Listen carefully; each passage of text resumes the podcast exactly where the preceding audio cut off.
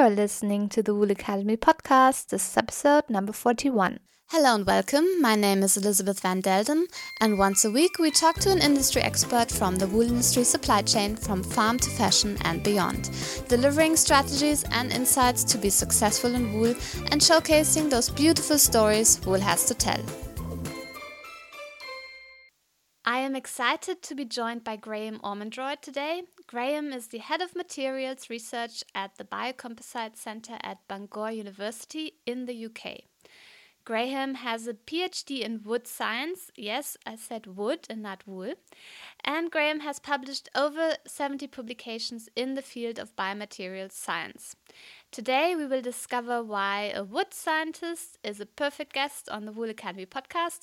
Welcome, Graham. I look forward to talking to you today. How are you? Hi, hello there. Yes, I'm, I'm very well, and it's great to be here. Great. Thank you so much for your time. And let's start by you telling us a little bit more about yourself and the work that you do. Okay, yeah. So as, as you said, I'm I'm a primarily a, a, wood scientist and, and not a wool scientist. Um, I started out life as a as a forester, so I did a degree in forestry. Um, but a a year year in industry working in New Zealand um, definitely cemented my love of wood products rather than of trees.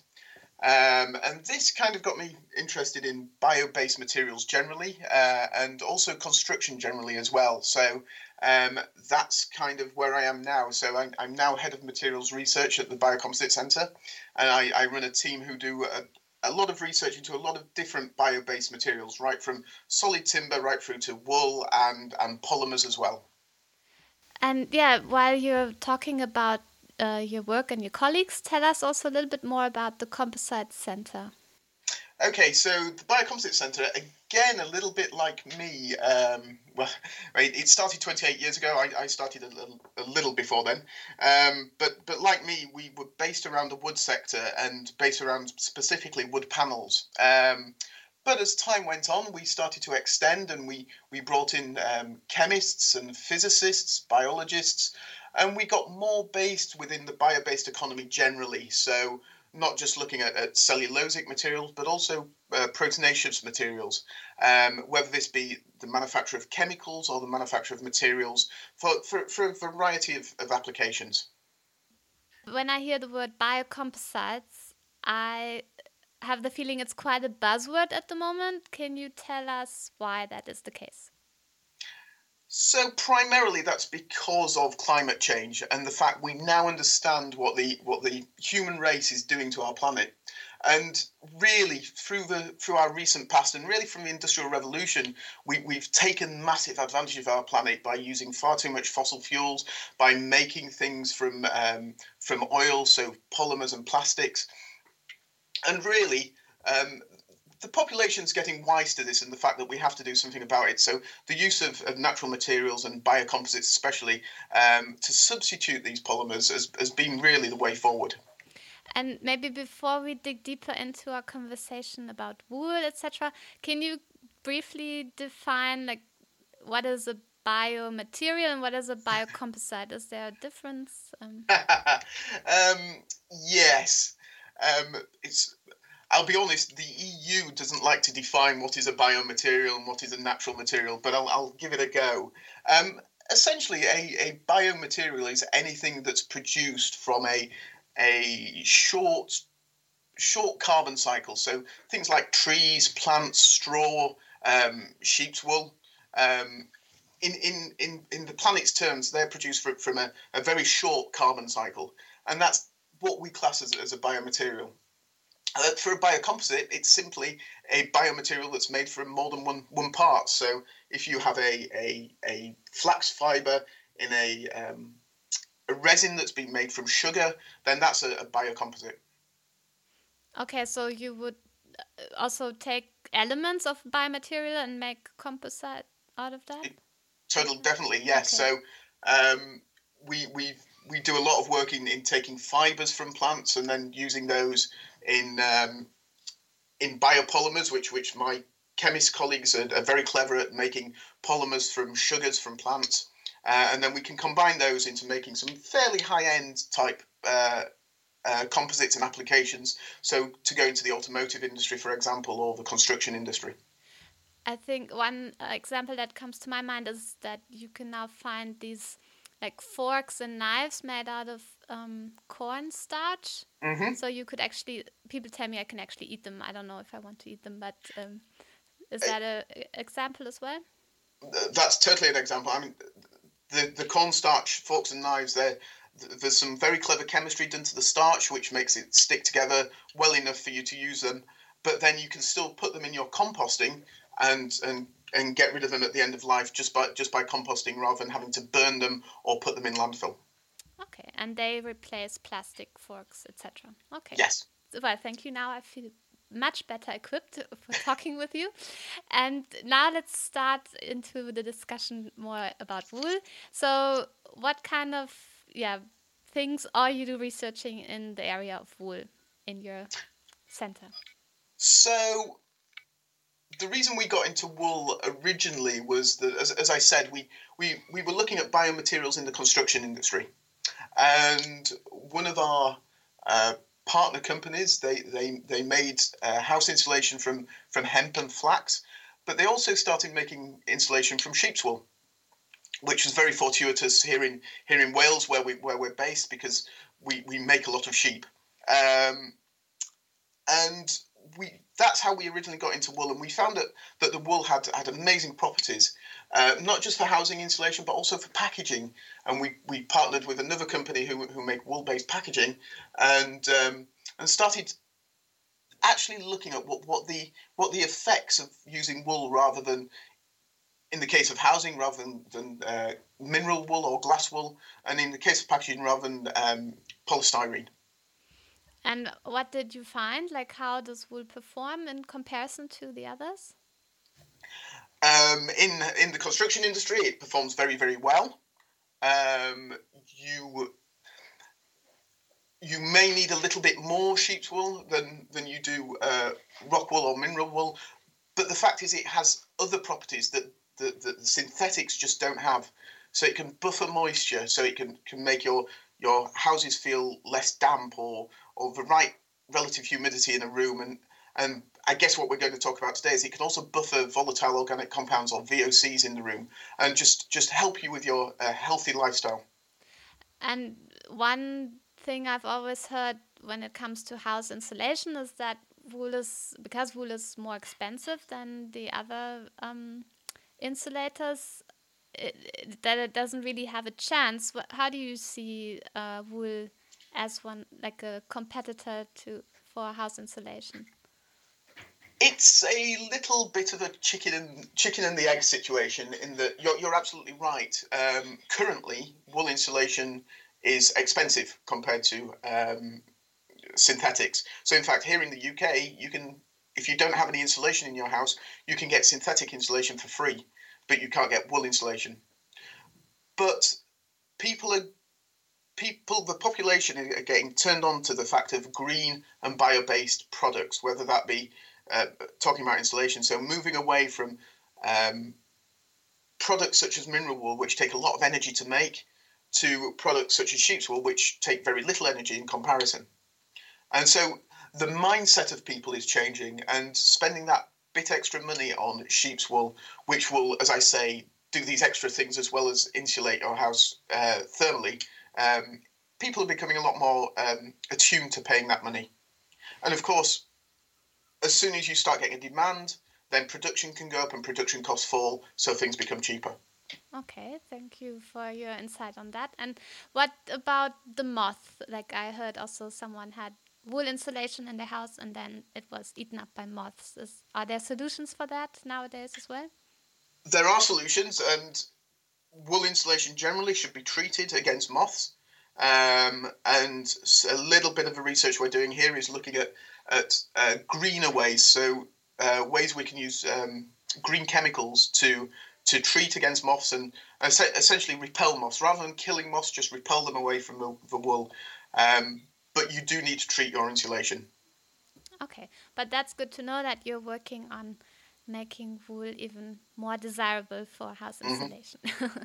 and yeah, you already mentioned indoor quality. Um, tell us why is indoor quality actually a topic we should think about? Okay, so if you imagine a newly built building, um, they've got to when you build a building, you've got to to um, comply with certain codes, and these codes are based around uh, the amount of energy it takes to heat the building and to run that building. And really, the, the building codes in this area want to get the amount of, of energy, so the amount of carbon used to run that building as low as possible. And that means that there's there's a lot lot of insulation in the building, um, and but also that the, the amount of the air that moves around the building and in and out of the building, so the amount of cold air coming in is reduced to a very low amount. Now, because you're reducing the amount of air in a building or in a room, then these VOCs that we've been talking about start to build up. And VOCs are given off by everything. So you and me, we, we give off VOCs. Uh, that lovely scented candle in your in your lounge, that's that's all about VOCs. That's how those things work. The plug-in air freshener give off VOCs. Now these are fine at, at low levels, at very low levels, but once they start building up in a room, then that's when you start feeling a little bit ill and you get you start to to get something called sick building syndrome. So that little headache at the end of the day when you've been sat in your office all day, or that little you know your stomach not feeling great, but you don't know why you're feeling bad. You just know that you do at the end of the day in your office. That's sick building syndrome, and this is really down to the build-up of VOCs, of formaldehyde, and even CO2 in a room. Um, and that in a workplace slows down pr- productivity, but in a household it, it just just isn't great for, for your overall health and well-being. And explain what does VOC exactly stand for then? So VOC is volatile organic compounds. So there's there's different types of compounds which, in a, a in a temperature uh, such as sort of room temperature, they they go from being a liquid or a solid into being a gas, and and that's that's essentially what a volatile organic compound is. And if I understand correctly, they've these VOCs have always been there. It's just that now that we have less circulation in our houses, they pile up. Or do, exactly. or do we also have more products in our houses that create VOCs? As I said, VOCs come from everything. So if, if you if you cook a piece of asparagus, you'll get VOCs off it. If you have a bowl of tomatoes, you'll, you'll get VOCs and, and especially formaldehyde off tomatoes. We breathe out formaldehyde um, just through metabolism. So they've always been there. Perhaps it's a change in the types of VOCs uh, in the house because we do like those scented candles and we do like those air fresheners. But generally, they've always been there. But it's the fact that they're just not circulating the air in the building as much. Okay. Yeah, I, I know that my mother in law always says because she has these old windows that made out of wood that she actually has lots of air circulation, which but she, if she would have like replaced the windows, she wouldn't have that effect anymore. And she she she she definitely wouldn't get sick building syndrome. My house is exactly the same. Yeah. Okay. Now, okay. Now we understand what VOCs are, but how can actually wool help improve the indoor quality then? So we we did a little bit of work about five or six years ago where there was a, a, so we were working on insulation and we were working on the fact that it's it's as good as as glass wool for thermal insulation. And when we were were looking around we started seeing anecdotal evidence that said that if you buy a new car and you put a wool blanket in the back the new car smell which everybody likes when they first get in a car at the showroom but after driving 200 miles in a car they start to feel a little bit ill because of it that that wool blanket will take away that new car smell very quickly. And it, it, it will mean that you don't get car sick as much um, when you're driving long distances in a closed car. So we looked at this and we, we, we kind of linked that to a, a piece of work that was done a long time ago, back in the 40s and 50s, when sheep used to be dipped in a formaldehyde solution. Uh, and this this was a, a, a, way of treating sheep once a year. But what what researchers found was that the formaldehyde solution actually bound to the wool. So when you sheared a sheep, you'd have wool with formaldehyde attached to it. So we thought this was really interesting, and we, and we, we did a little bit of work to, to assess how much formaldehyde actually bonds to a, a piece of wool. And then that that has then led on to, to the idea of well, if we can bond formaldehyde, can we bond other VOCs in a room? And that essentially led on to a, a European project looking at exactly this. So wool actually binds the VOC in the fiber, and then they stay there, or what exactly happens? So there's there's two pro, two processes that happen. Um, one one is a, a a chemical sorption, so where the, the formaldehyde and the VOCs bind to the wool uh, and then they will stay there forever. But there's also a, a uh, physical absorption where there's more of these chemicals go into the wool and just sit there. They don't bind, but they'll sit there until the atmosphere around the wool becomes less saturated. And it's a bit like when you're doing um, osmosis or you're, you're doing an experiment where, where you have salt in, in one side and um, no salt in another it will eventually balance out. And this will happen with the wool. So you'll you'll take in the VOCs when the when the air is saturated with them, but when the air becomes becomes unsaturated and clean, uh, for example at night when no one's in the office, then it'll release those out and they'll be given off to the atmosphere on a very low low rate. So you actually can just like clean your like wool absorbs the VOCs, and then when you open your window, then wool would slowly release them, and that's then healthier than just having all the VOCs. Exactly. That's that, okay. That's an absolutely perfect analogy. Okay, and but it wouldn't help like cleaning the carpet or vacuuming the carpet, uh, like a wool carpet, or. No, you, you wouldn't just be able to take them up in a vacuum. No. Okay, so it's the fresh air again. Okay. Yeah. And I didn't know this. Uh, research or this thing about putting a new wool blanket in your new car. I think that's quite interesting. And I, my husband has motion sickness. I will try that out um, if it helps in any way. and yeah, so thanks for talking about the VOCs. I think that's a really interesting area. But also, I mean, now you looked a lot at wool and did a lot of different research about wool.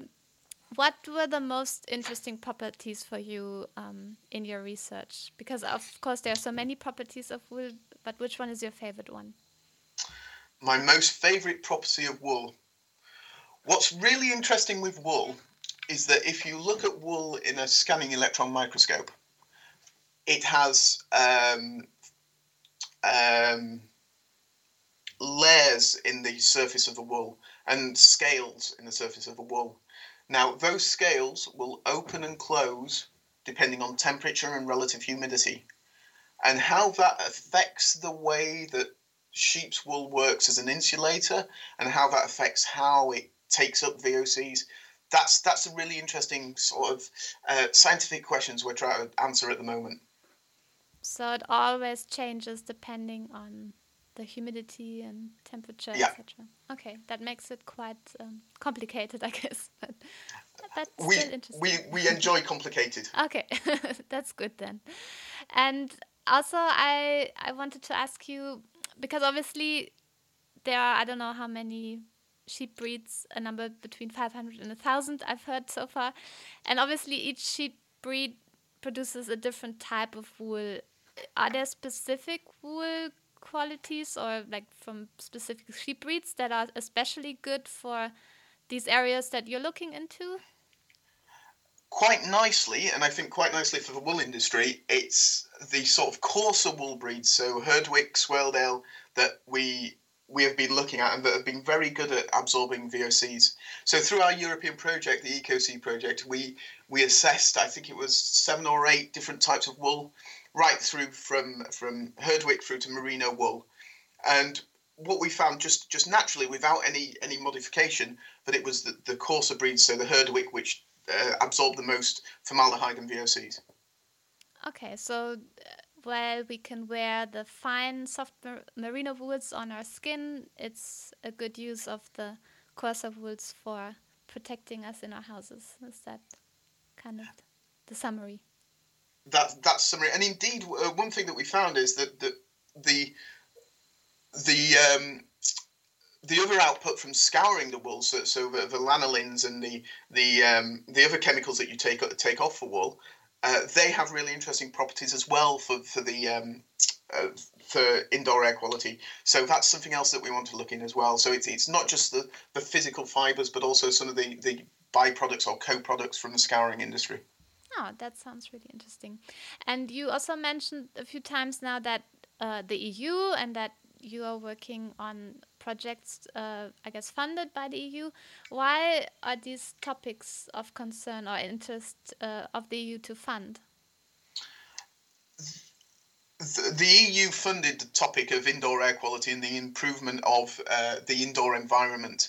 And again, this comes back to what I was saying about the, the legislation changing and air tightness in buildings. So, through an unexpected consequence, a problem has, has, has been created by trying to solve another problem. So we've solved the problem of, of the carbon footprint of the building by insulating it and by making it airtight. But now we've kind of realized that we may have started a problem about sick building syndrome. Okay, so uh, that sounds then like it's a responsibility of the EU to look into these problems now that the others were solved. Okay, I understand. And yeah, you just said that you're looking also into byproducts like lanolin. And is, are there any other interesting projects related to wool in the near future for you? So we're carrying on our research. So uh, the, the, the project I've talked about is, is coming to an end, um, but we have some more scientific research. So, so I'm I'm looking for a, a a PhD student to carry on some of the research that we've been doing at the moment. Um, but because of because of how the centre works, we're always we're always looking for new projects, and especially around the insulation, the packaging. Uh, I've seen some very very interesting solid board products uh, made from wool. So uh, uh a a MDF type board which can be used for creating uh, work surfaces, uh, but made purely from wool, um, and they're really interesting. We're also looking into how a whole room. So if if you use natural materials and, and wool extensively in a room, how that equates to a room that perhaps is made with a lot less uh, natural materials, so um, a lot of plastics, and how that affects the human being and the people that use a room. So yeah, we've got a, still got a lot of research to do. Excellent. That's good news for you and the wool industry as well. And what do you think? How can the wool industry make use of the kind of research that you're doing? How can they get involved? How should they take up your findings? So, the best way to take up our findings is to to use those findings and come and talk to us about using those findings for for promotion of. I don't want to say marketing because this is more than marketing. Marketing. This is real life scientific results. But it's better understanding of, of what your product can do as a whole and then using that as a promotional tool or or to help promote these qualities of, of fiber. So that's how they can take up the work that's done already. Um, how can they get involved? Quite easily come and talk to us. Um, we're, we're always interested. We do a lot of uh, one-to-one commercial work, so we're always interested in that. We're also interested in putting consortia together for, for larger projects and, and working with government uh, funding agencies to get those projects funded. Okay, that sounds really good. And I'll make sure to link uh, to your website so that people can find you easily. And what you said about promotion, I think that's really vital because also within the wool industry, there's been a lot of other research done where we want to back up all the promotion or marketing claims, as you just said them, and back them up with real science so that we are really solid of what we're saying. So I think that's really important and great that you're contributing to this as well. I think this is how, how it all started is that the wool industry made claims, but there was nothing to back it up. And so five or six years ago, this is where, where myself and my colleagues sat down and thought, we're going to prove this. And that's how we started working in wool. Yeah, and I always find that so interesting because, like everybody working in wool, they kind of know that it works, you know, they because they have the experience with the material, but you are right that sometimes you also have to actually prove it and understand how it works scientifically. Okay, Graham, I thank you so much for your time. I thought it was really interesting because these were aspects I've never really looked into. So I really appreciate it and I wish you lots of success. What is the best way for our listeners to find out more about your work and to connect with you? The best way to connect with us is, is through our website. Um, www.bc.bangor.ac.uk, um, through Twitter, which is at BC Bangor, and then occasionally have a look at our YouTube channel. So search YouTube for the um, the Biocomposite Centre, and, and occasionally we have nice videos up there. Excellent. And I'll make sure to link to those as well in the show notes. But yeah, thanks again for all what you've shared with us today. And I wish you all the best in the future. Thank you so much, and thank you for having me. Thank you, and bye bye. I learned so many new things from Graham Ormondroyd about biomaterials, biocomposites, and VOCs. And I hope you did too. To find out more about Graham and the Composite Center, visit the show notes at elizabethvandelden.com forward slash 041. Once again, elizabethvandelden.com forward slash 041.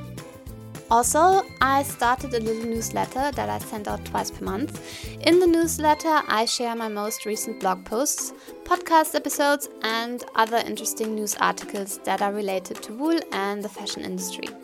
I would love it if you join my mailing list and receive the newsletter on a regular basis. You can sign up at elizabethvandelden.com forward slash newsletter. That is all for today. Talk to you again next week and bye for now.